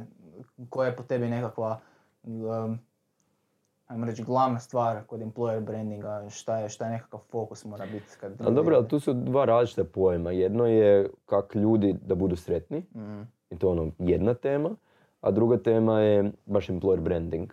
A, kako tebi mogu biti ljudi najsretniji, ali ako to niko ne zna, nije dobro. Da, da. A, tako da, to su dvije teme. A, E sad, employer branding meni je jako interesantna tema, a, zato što smo mi to zapravo nedavno počeli kao uslugu zapravo a, ono, raditi. Jer smo skužili da prije deset godina niko nije zapošljavao i to nikom nije bilo bitno. Ali sada, dobro sad čak i korona, ali svejedno, sve više firmi ima problem ne sa pronalaskom kupaca, nego sa pronalaskom talenta. I to je počelo biti jako bitno. I oni su se počeli nama javljati jer mi to kao jako dobro radimo. Ali mi smo njima rekli ono što pa to je HR, kao mi to ne radimo i slično. Mi smo negdje prije godinu dana skužili, ali čekaj, ono, mi to jesmo napravili za sebe. A, to je bitno, i, a, a to je marketing. Tu isto trebaš imati web, content, video, bla bla bla. I mi smo to počeli raditi prije godinu dana. I zapravo mislim da to je jako bitno i da je to ono jedna nama od baš većih stvari koje se dešavaju. Um, zato što je to bitno firmama i ono, hrpa njih se sad nama javlja i zapravo su jako zadovoljni i širi se nekakva suradnja, baš zbog tog problema što talenta ima sve manje. Mm. I taj dio postaje bitan. Mm. Mm. Zašto misliš da ima sve manje? Pa dobro, nema, mislim, ima uvijek isti talent, ali Da, da. a, naprosto zbog ekonomskih ciklusa. Mislim da mi u Hrvatskoj nismo imali recesiju, nego smo imali depresiju koja je dugo trajala i zato je nije bilo talenta i svi su se kao ono, baš ih briga za zaposlene, jer možeš sutra naći drugog nekog. A, ali to nije normalno. Dakle, normalno je da imaš nekog talenta, ali je to jako ograničeno. I meni je uvijek bilo recimo priča, uzmeš Rimca kao firmu i uzmeš AD Plastik. Dakle, realno imaju sličnosti. Dakle, oba dvije firme zapravo prodaju nekakve ono dijelove za automobile, mislim, nešto. Ali opet Rimac je ono firma koja je jako atraktivna, a AD Plastik je firma koja nije baš toliko atraktivna.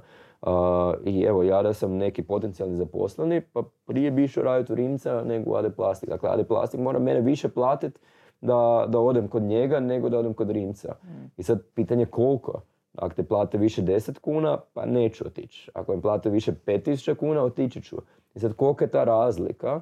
I tu zapravo to pokazuje kolika je važnost employer brandinga. Ti ako imaš dobar employer brand, puno prije ćeš privući talent, ali s druge strane i prije ćeš ga ono, dobiti da dođe raditi kod tebe i prije ćeš ga zadržati.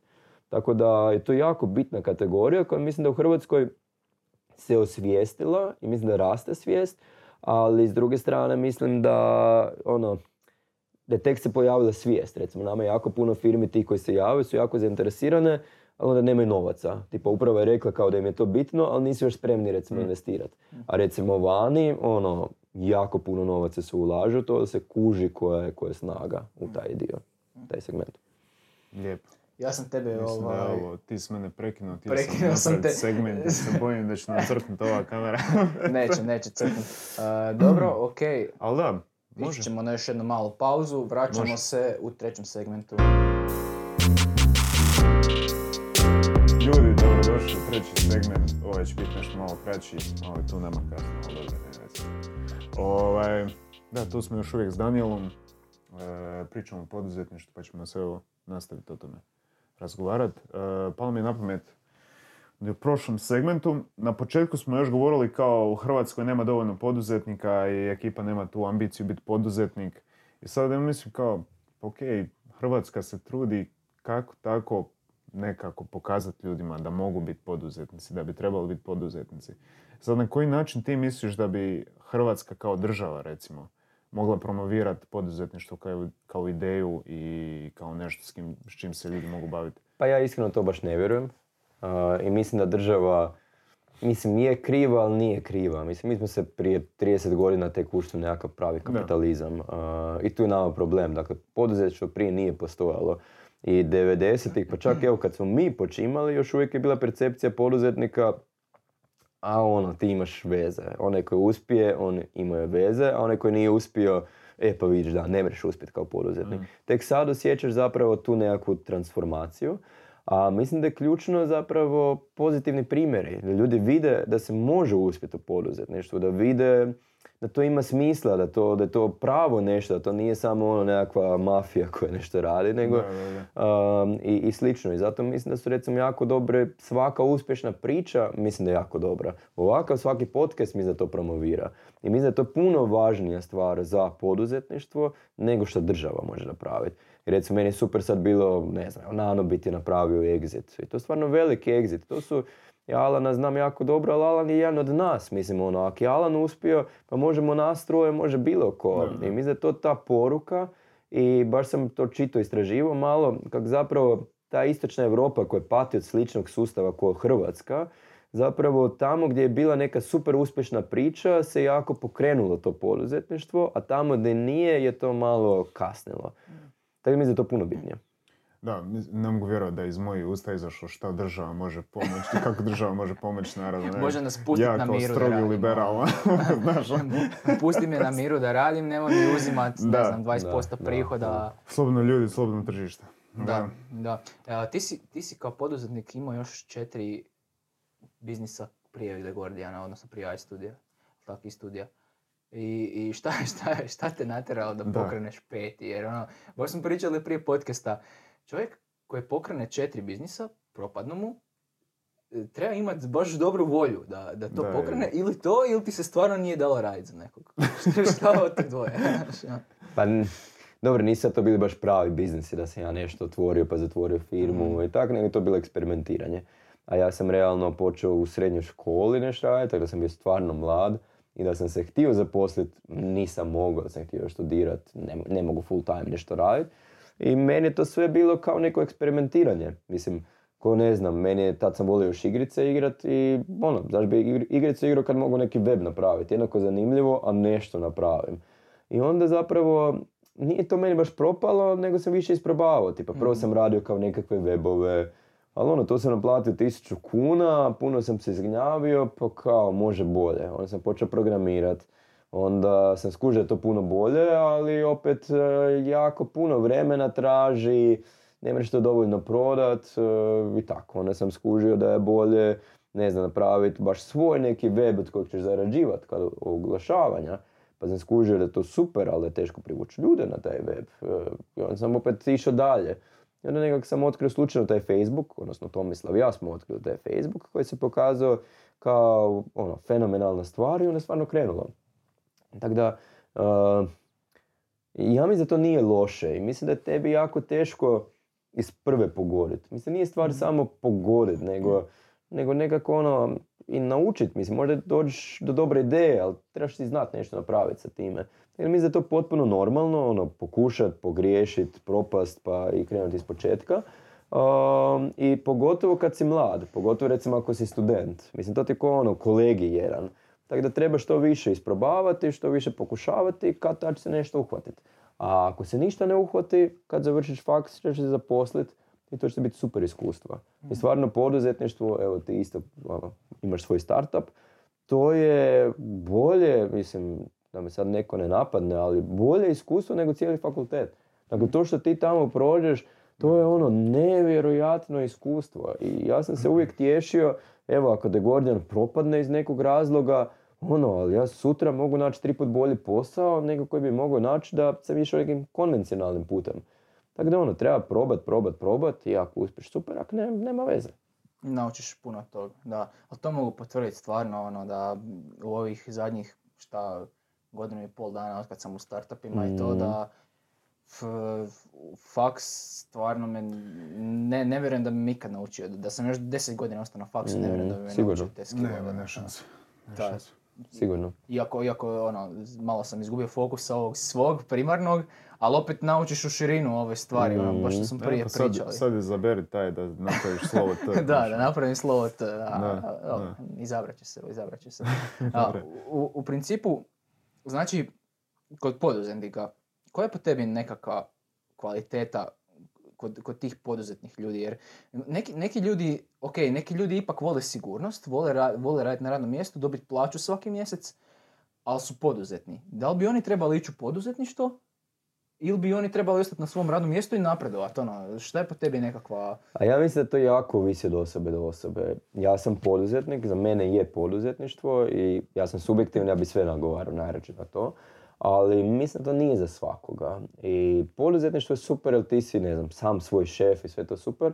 Ali ne znam, šef je uvijek s tobom, ne, i ono, ti odeš na godišnji, ali taj šef je s tobom na godišnjem i onak kao joj, jel sve ok u firmi i tako dalje. da, da, da.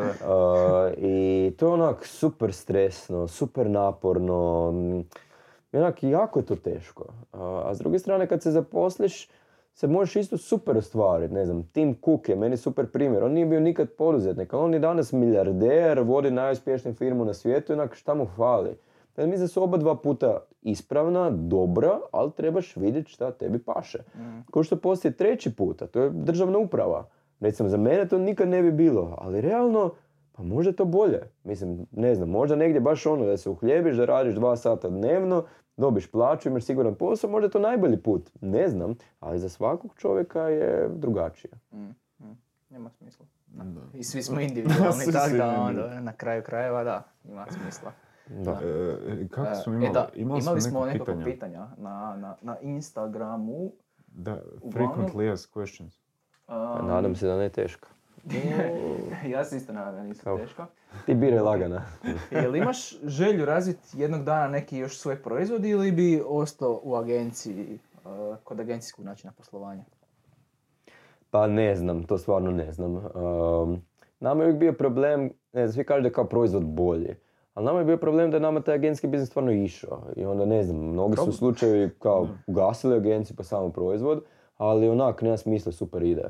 Tako da mislim da je naša politika da trebamo graditi agenciju i dalje, ali mislim da su proizvodi jako interesantni. Nama stalno dolaze neke ideje za proizvode, uh, ali ono, sad imamo tu temu fokusa, pa ima smisla, kada, šta, ne znam. Mene recimo sve više privlači ideja investiranja. Uh, jer sad ipak mi više nismo ono, ne znam, neki studenti i slično, nego sad stvarno već imamo i firme koje ozbiljno posluju um, i, i slično, tako da možda ono, naći neki drugi proizvod pa investirati, pa to ono nešto povezivati. Tako da mogu vidjeti dosta toga da se dešava, ali trenutno nemamo baš nešto ono, kao sad baš da razvijamo neki novi proizvod. Mhm, mhm. Ok, evo Mateo, nadam se da ti je e, odgovoreno na pitanje. I još jedno pitanje od ovih koje smo dobili, neka smo već odgovorili kroz razgovor. Mišljenje o full stack developerima, koliko se cijene u odnosu na specijalizirane frontendaše ili backendaše? U, u tvojoj firmi kakva situacija?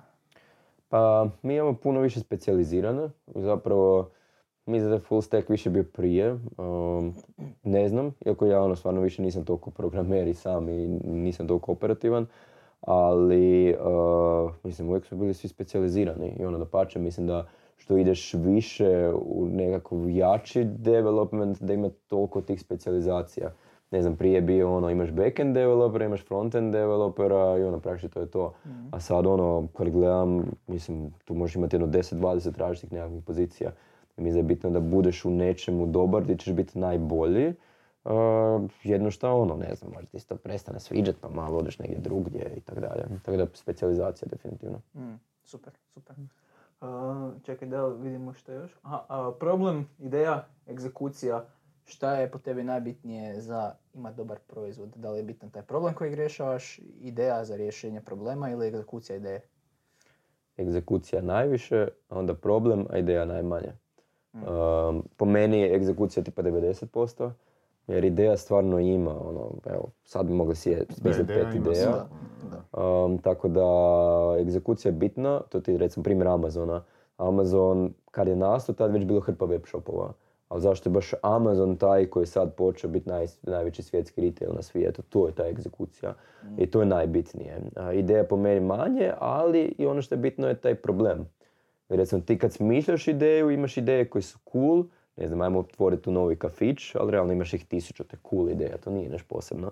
Ali ako ti nađeš neki problem koji stvarno postoji i koji će tvoja ideja riješiti, eh, to je puno snažnije. I zato kažem, ono, egzekucija je broj jedan, problem koji rješavaš je broj dva, a ideja je broj tri. Mm, Da, super. Odlično. Kako naći prve korisnike u razvoju proizvoda bez prevelikog budžeta? Znači, pitanje je, ne, nemaš love, krećeš razvijati Da. proizvod i koji su tvoji koraci za... put. A to ti je, mislim, i to je kod proizvode, recimo, agencije isto. Mislim, ti na početku, mislim, mi smo bili 22 godine, onak niko i ništa. Mislim, kao, kak sada? Um, ali tu mislim da je, ono, neki hustling, ono, možeš se snaći.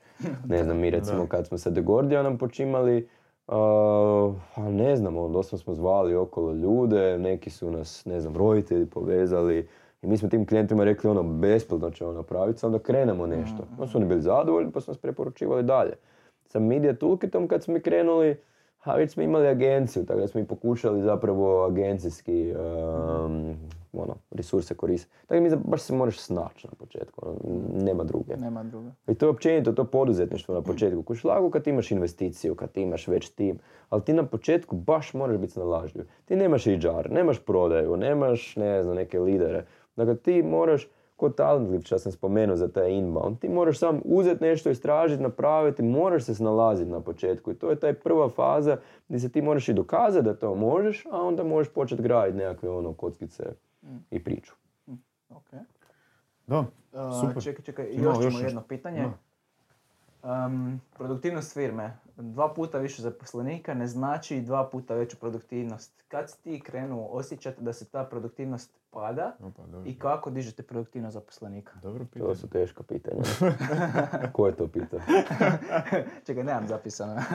Anonimno. A, pa to je recimo, ja se sjećam kad smo mi bili prije 5-6 godina, imali smo vanjsko knjigovodstvo i recimo oni su nama rekli da mi imamo problem sa, to nisu nazvali produktivnost, nego, a možda je čak produktivnost kao, sa produktivnosti. Onak, ja to nisam kužio, ja sam pitao kao šta to znači, pa koliko je vama prihod po zaposlenome. I ja to iskreno nisam baš kužio. I onda je prošlo par godina i sad recimo perfektno kužim šta su oni nama rekli i mislim da smo mi zbilja imali taj problem.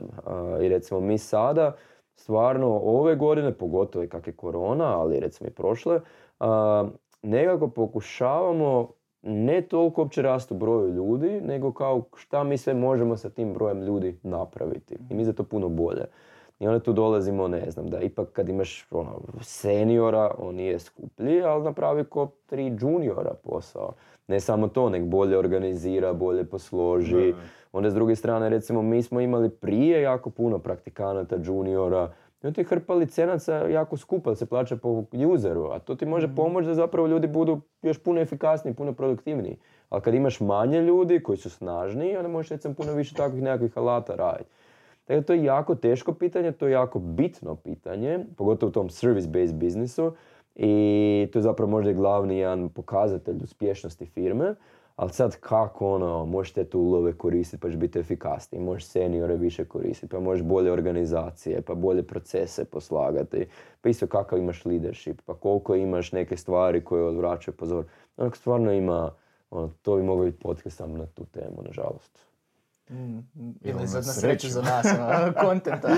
da, još kontenta. Da, da, može tako, može Može tako. tak, da. Da, e, šta, nećemo više ništa od ovih pitanja. Ljudi, hvala vam za pitanja.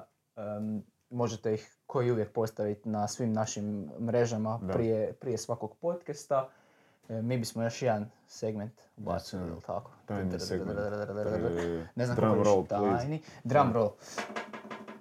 To. Sad sam pod stresom. Da, da, da. Nije uopće primijetio prije. Sad si pod psihičkim stresom, a sad si pod fizičkim stresom. E, zaberi jaču ruku, Dobro. slobodno. A joj, čekaj, šta moram sad stiskat koliko mogu. Imat ćeš 20 sekundi. Čekaj A pazi, se- 20 sekundi uh, uh, ovdje jako dugo traje. Tako da ono, Da, misliš kao 20 sekundi, ok, ajde, to će biti pripremi dobro. se na bol uh, sutra. Ok, 20 sekundi. Koliki nam je rekord? Čisto da ima čovjek neki benchmark. e, rekli smo ću Vid je imao- probam. da. Uf, dobro. Ja mislim da je vid. 67, ono, tak nekak je bilo. U 20 sekundi 67. Da. A Da. ko je najgori? A joj, jedno 35 je bilo, ne mislim 40. Tako nešto, da. Tak nešto. Da. Ja sam baš sam zahrđao da se ispričam ovaj, gledateljima, ali Ti me strah da ću sramotit se. Trčiš možda bi mogao nogama. Da, da, A to mi dajte, a ovo... nešto. treadmill ćemo uvesti. ono. Kažu kad trčiš da moraš gore biti slab, da nemaš gore previše kila koje Aj, nosiš. a, Da ja to se držim i sad... da. Joj, ne. Aj dobro, e, Ok. tu smo na ovoj kameri, ok, tam je rekla Dobro, baterija. dobro, ne veze. A, 20 sekundi. Kad Ti- kažem sad, velim 3, 4, sad možeš slobodno Ja krenuti. A ti malo kasnije stisni kad... 3, 4, sad. Ajde, ajde, ajde. Ajmo, ajmo. Ajde, ajde, ajde. Ajde, ajde, ajde, ajde, ajde. brže? Da, da, da, Slobodno, da, da. da. To, to, to. Ajde, ajde, ajde, ajde, ajde, ajde. Još, još, još, još, još. Koliko još? E, s- 19, 20. 40. Ok, možeš ponoviti. Možeš još jednom, slobodno. Ma je, čekaj, a... Možeš lijevom rukom. Ako možeš lijevom rukom, ako ne, onda Pa ćemo mogu ti sam pisati. malo brzat, malo sam prespor na početku, A, tako da da, mogu pa sam možda može. 50, ali... A, Ok, Možemo ti, možemo ti ajde. 50 pisati. Ne, ne možemo ništa pisat. Ne, Sad imamo se- dokaze. O, Crno na bijelo. Da sam znao da će me ovo dočekat, Pripremio bi se čovjek, ja. da, da, Još jednu vježba bi. Ovaj. Možeš moš, moš promijeniti ruku što se nas tiče. A moš Aha, čekaj, moram još jednom, ili? Možeš, ako, kako, ako hoćeš. Možemo ti napisati ovaj rekord. Evo, možemo lijevu u 10 sekundi, ona je slabija. E, pa može, može. Eto, može, pa ćemo pomnožiti sa dva. Može, ajde. Može, može. A, nije, nije to baš tako. Ali dobro, ne znam. Tri, četiri, sad.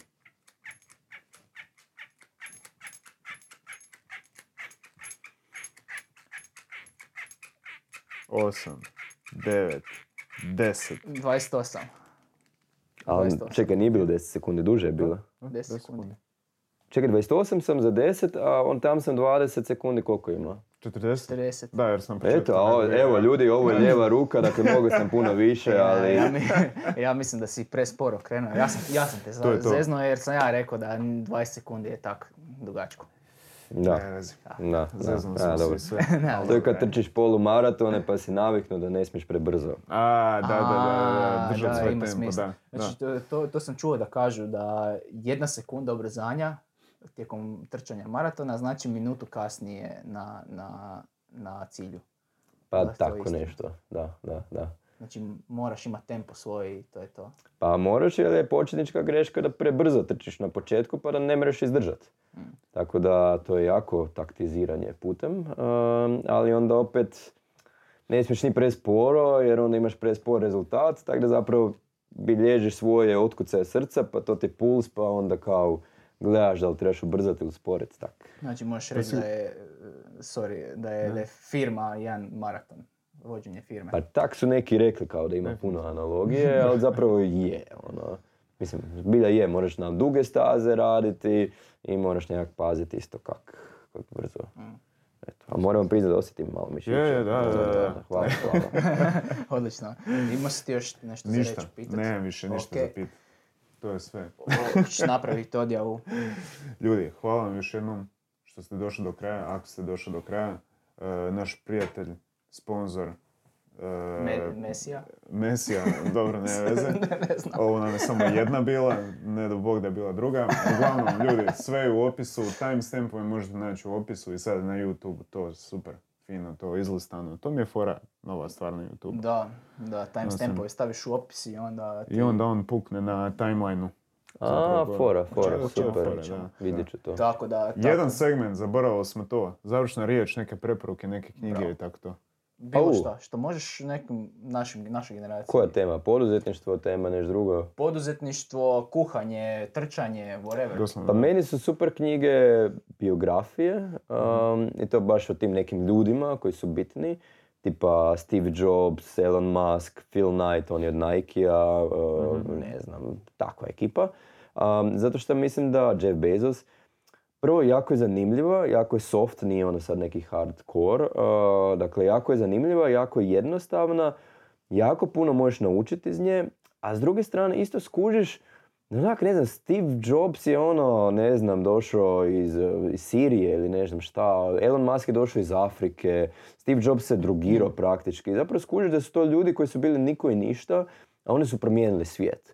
I onda baš skužiš kragu, ako oni mogu, možemo i mi. I mislim da ti to super tak malo za motivaciju. Tako da, Da. eto, te knjiga. Eto. Odlično, super. Ljudi, sve smo obuhvatili i nadamo se da ste uživali u ovom podcastu. 21. podcast, nadam se da nećete morati čekati ko što ste ovaj čekali. Ob- obećajemo, ubrzat ćemo malo Ne moraš dva snimanje. put. Ne moraš dva Neću reći dva put. I uglavnom vidimo se u idućem Beard Stoku. Peace. Bok! Bok.